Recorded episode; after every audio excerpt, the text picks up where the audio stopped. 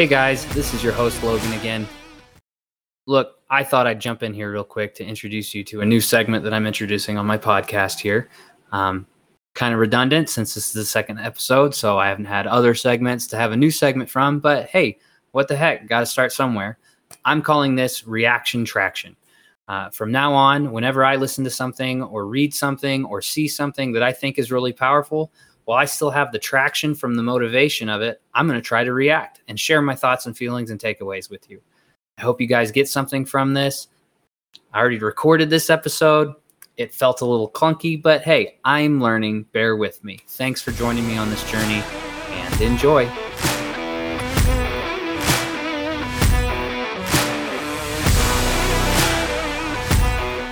All right, guys, welcome back to the second ever episode of Being More Than Mediocre. Um, I'm your host, Logan Decker, and today I've got something really special for you. I've decided to start a, new segment of my podcast, which I mean, I say a new segment like I've got any segments yet, where I react to things that are mo- uh, motivational while I'm still feeling the uh, the hunger and the the motivation from whatever it was that I listened to, read, saw, etc., etc. You might not know this about me yet. One of the things that I really like to do is I like to go on walks, and when I'm on my walks, I'll listen to a podcast. Um, when I was back, I used to live in Missouri. Uh, and when I was back in Missouri, a lot of the time, uh, I would do these little walks with one of my best friends. And it was a really good opportunity for us to get the, ju- the juices going, as it were, where we would we would dream, we would plan, we would talk about goals and ambitions and concepts and ideas and and those were some of the uh, more inspiring moments in my life. Uh, I, I, that sounds really depressing. It's not. I, I mean this in a really good way.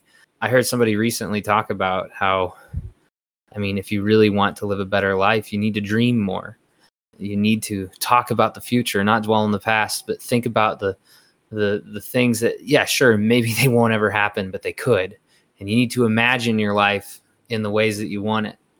And that was what we would do on those walks. And so to help capture that now, even though I live out west and nowhere near him and and uh, or anybody that I would walk with on a regular basis and have those kind of talks with. I just I listen to motivational podcasts. That's what I do instead, and I just kind of dream in my own way as I walk and listen to something. Today's was special. I listened to an episode of the Ed Mylett show, and it was this is it's June second, twenty twenty two. By the way, this released today. Uh, the title of the episode is The Speech That Changed Thousands of Lives, Max Out Live, Ed Mylett. If you haven't listened to it yet, I highly recommend that you go listen to it. You can pause and go listen to it now. I won't be offended, or you can listen to it after. I'm going to give you somewhat of a synopsis as I kind of talk about it here. But it, I mean, it was just really a really powerful episode, especially compared to some of the others. I mean, he has so many good ones so to say that this is more powerful than others feels a little sacrilegious, but it really was. And I think the difference was uh, in this particular episode, what it is, is it's actually a recording of him at an event speaking to a crowd instead of him recording a podcast like what I'm normally familiar with. Right now, he did release a book, which I actually got yesterday. I pre ordered it, it came in yesterday. So I'm I'm looking forward to reading that. It's called The Power of One More. Uh, again, it's available on Amazon, so probably go get that book if you haven't yet. Uh, and I'll I'll do a review at some point of it on this podcast as I've read it to tell you kind of what my thoughts are. But you know, for now, I heard this little segment as he was kind of talking about the book, and he's got this event that is associated with it, and yeah. So instead of hearing him talk about you know or interview somebody on a podcast he talked to a crowd and he is a public speaker. Oh my gosh. I had no idea. I mean i knew i knew. What am i saying? I have no idea. I didn't realize how good of a public speaker is he is. Um, he really just uses his big boy voice. And uh, he came in just very passionately and very moving in the way that he presented his little speech so as i was walking and i was listening to this again normally on my walks while I listen to these podcasts, I'll daydream. I'll think about what I want out of my life and how maybe what I'm somewhat taking in applies to that. But that was not the case today. Um, I was on every word. Eh, you couldn't stop listening. I couldn't think about anything else. I needed to listen to this man speak. And some of the things that really impacted me and stuck out to me that I want to talk about.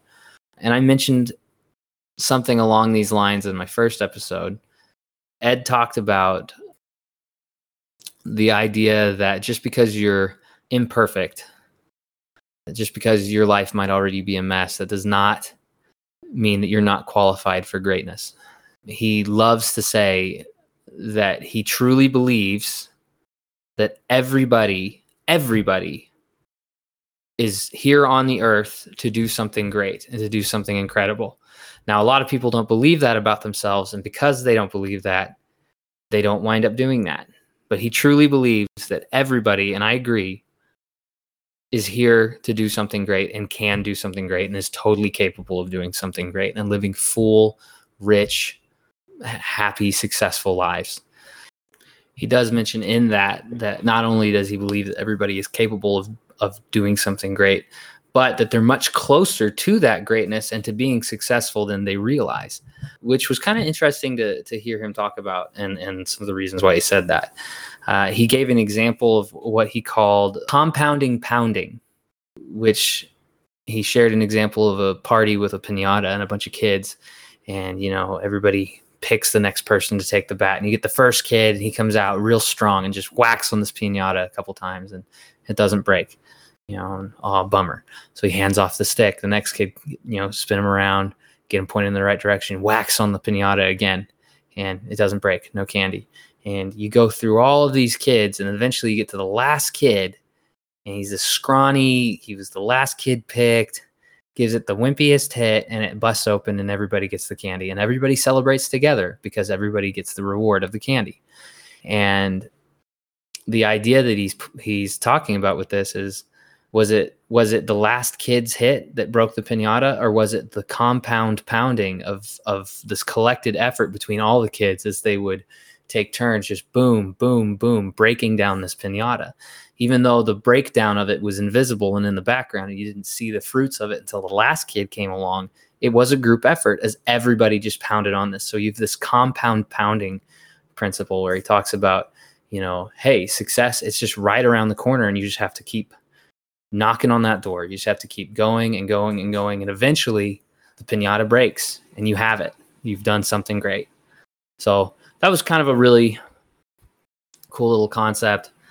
But again, going back, you know, talks about, you know, the imperfection not not really disqualifying you from from moving forward. And he he did have a quote, and I actually I texted a friend of mine the quote. I mean, I just kind of had to share it right off the bat.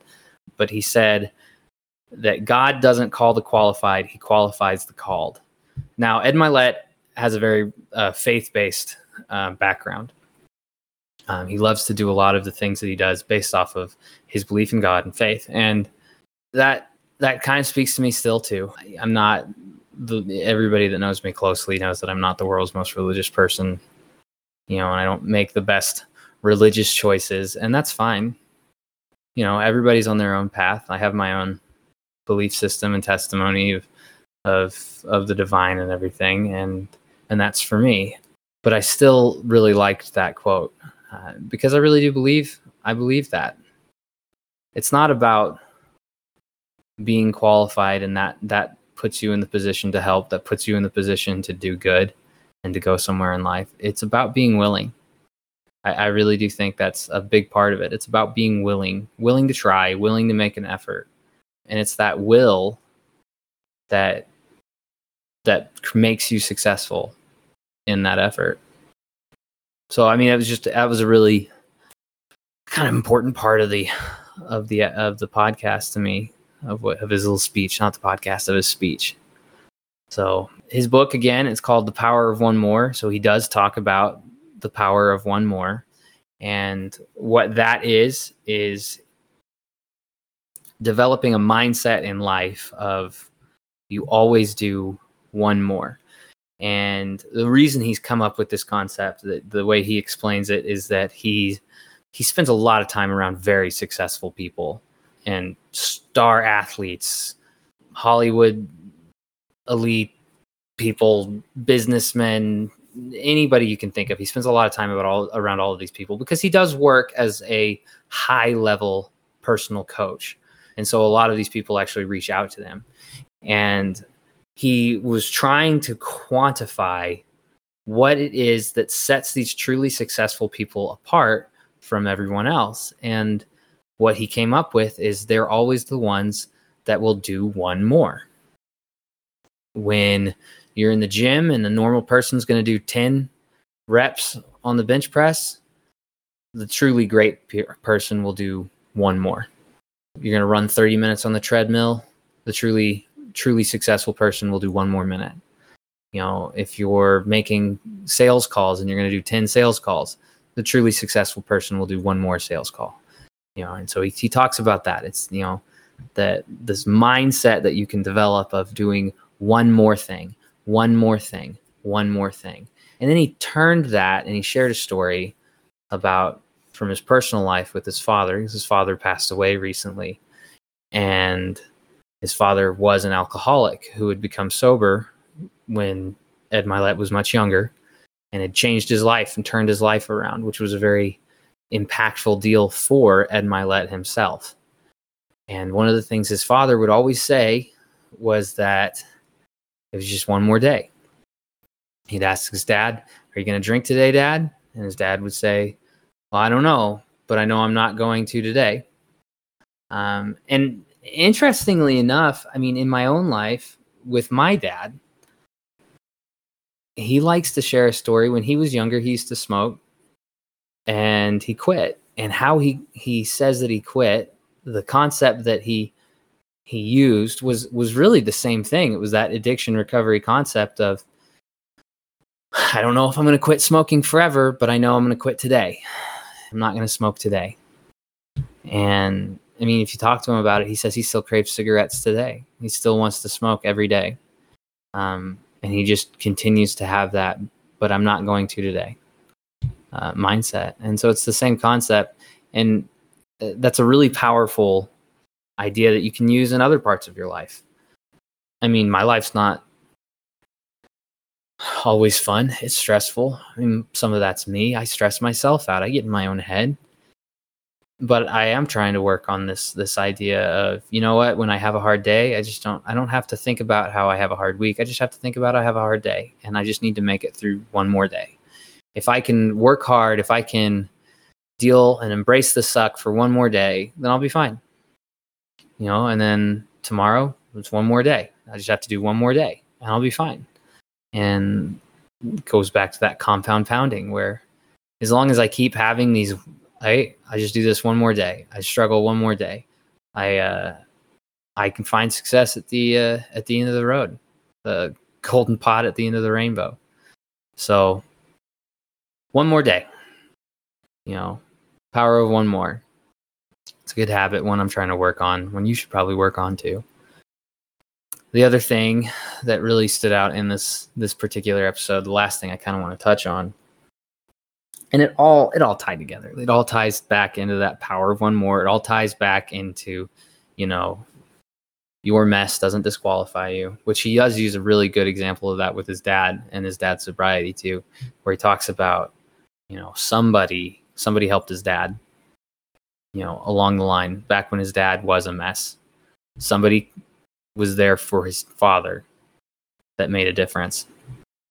And his father was able to turn his life around. And in turn his dad paid that forward 10 million times and would would help whoever he could which his background the thing that qualified him to help other people come to sobriety was that he had been an alcoholic or was an alcoholic.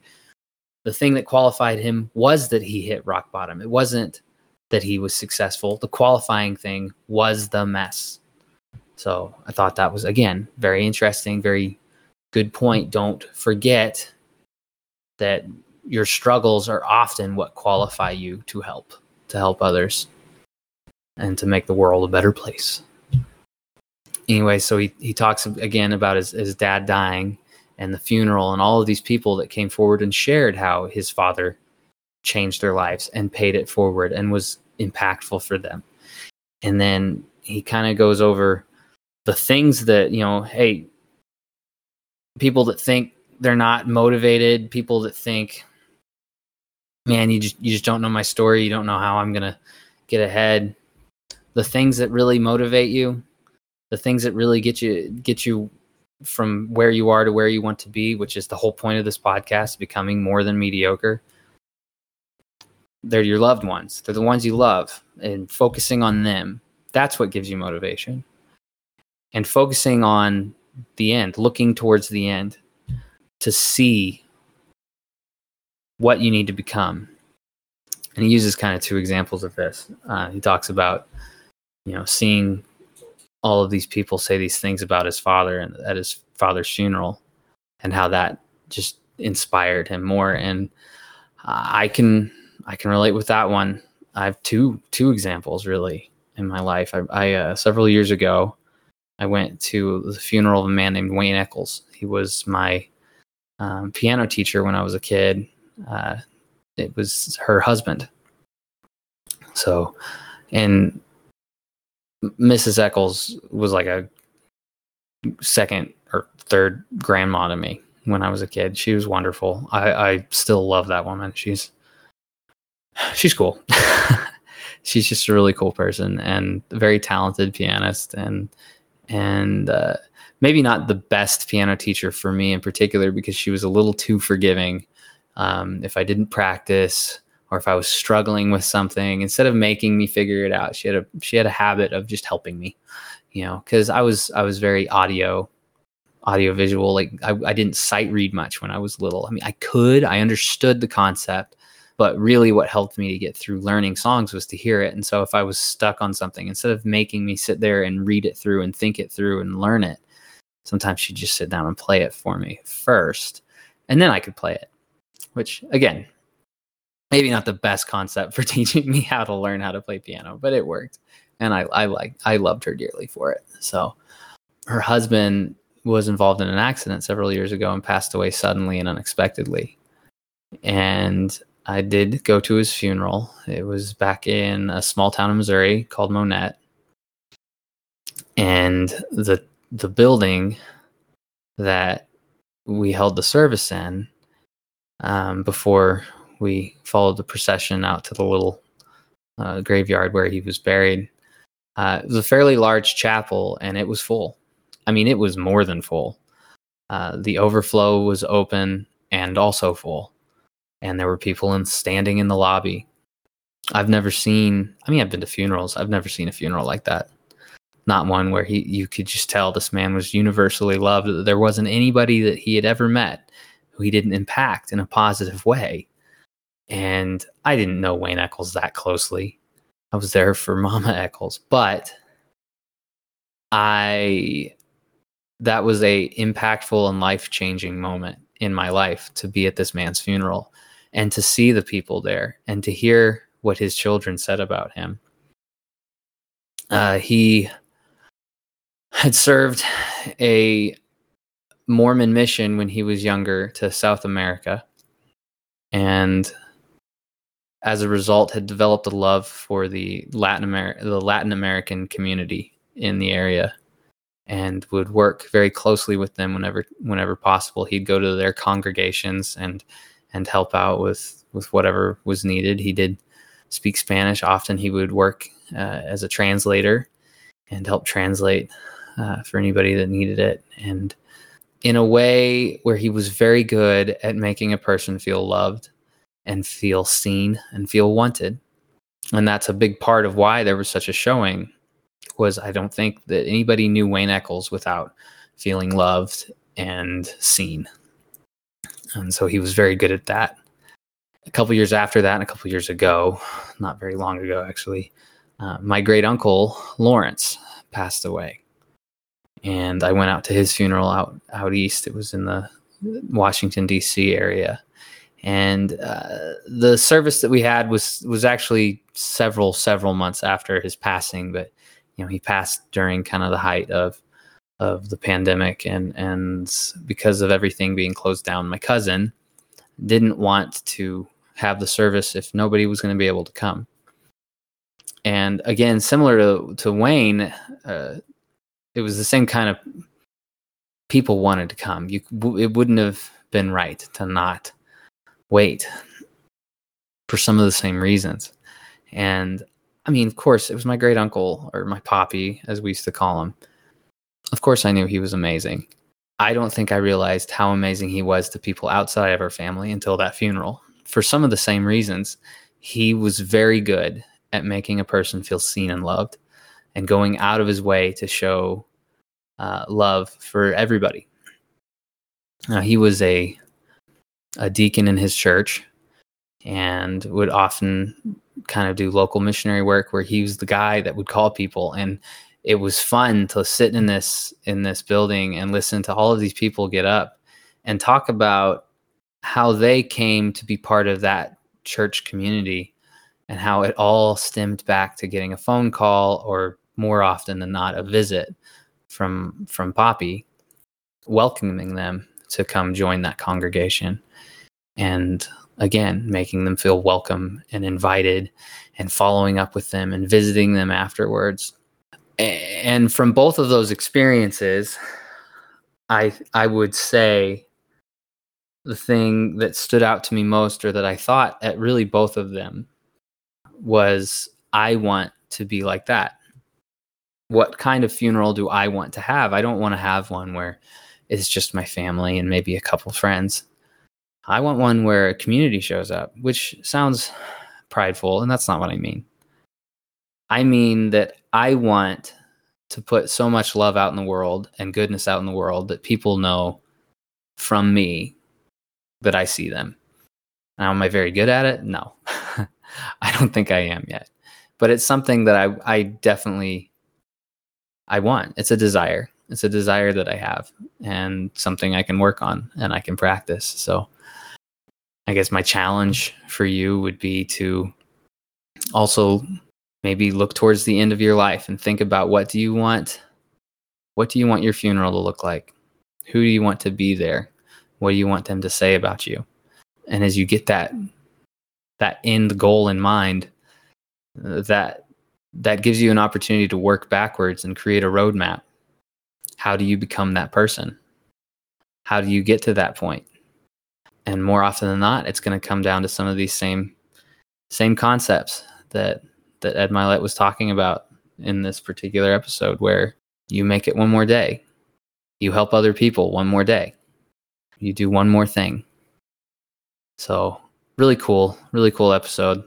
Uh, last thing I'll touch on, which again, same concept of looking towards the end to help you become who you need to be. Uh, he does talk about one of his beliefs is that when you pass and you go to heaven, God will introduce you to all of your potential. In other words, the the version of yourself that did all of the things that you could have potentially done became what you were capable of becoming. And heaven will be knowing the guy, recognizing the guy, being that same person. And hell will be not recognizing him at all. And um, just kind of a good food for thought. Again, looking for that roadmap. Who do you want that guy to be? What is the full potential version of you, and how do you get there? So uh, you'll find as we do this little podcast, I'm going to talk about Ed Mylett a lot. There's many, many, many interviews I've listened to of his that have been extremely impactful for me and have helped helped me in my day to day and and and really have traction in my life uh, as far as what my goals are. So highly recommend you listen to him if you haven't. Highly, highly recommend you listen to this episode in particular. So it was it was good. He is way better than me at describing all of these things. And I'm sure I'm going to reread about a lot of them in this book that I'm getting ready to read by him. So you'll hear more about it from me as well. Anyways, thank you so much for uh, for listening to me today and joining me on this. I hope that maybe you felt something along the way or were inspired to maybe do a little more. So, uh, till next time, that is episode two. Thank you.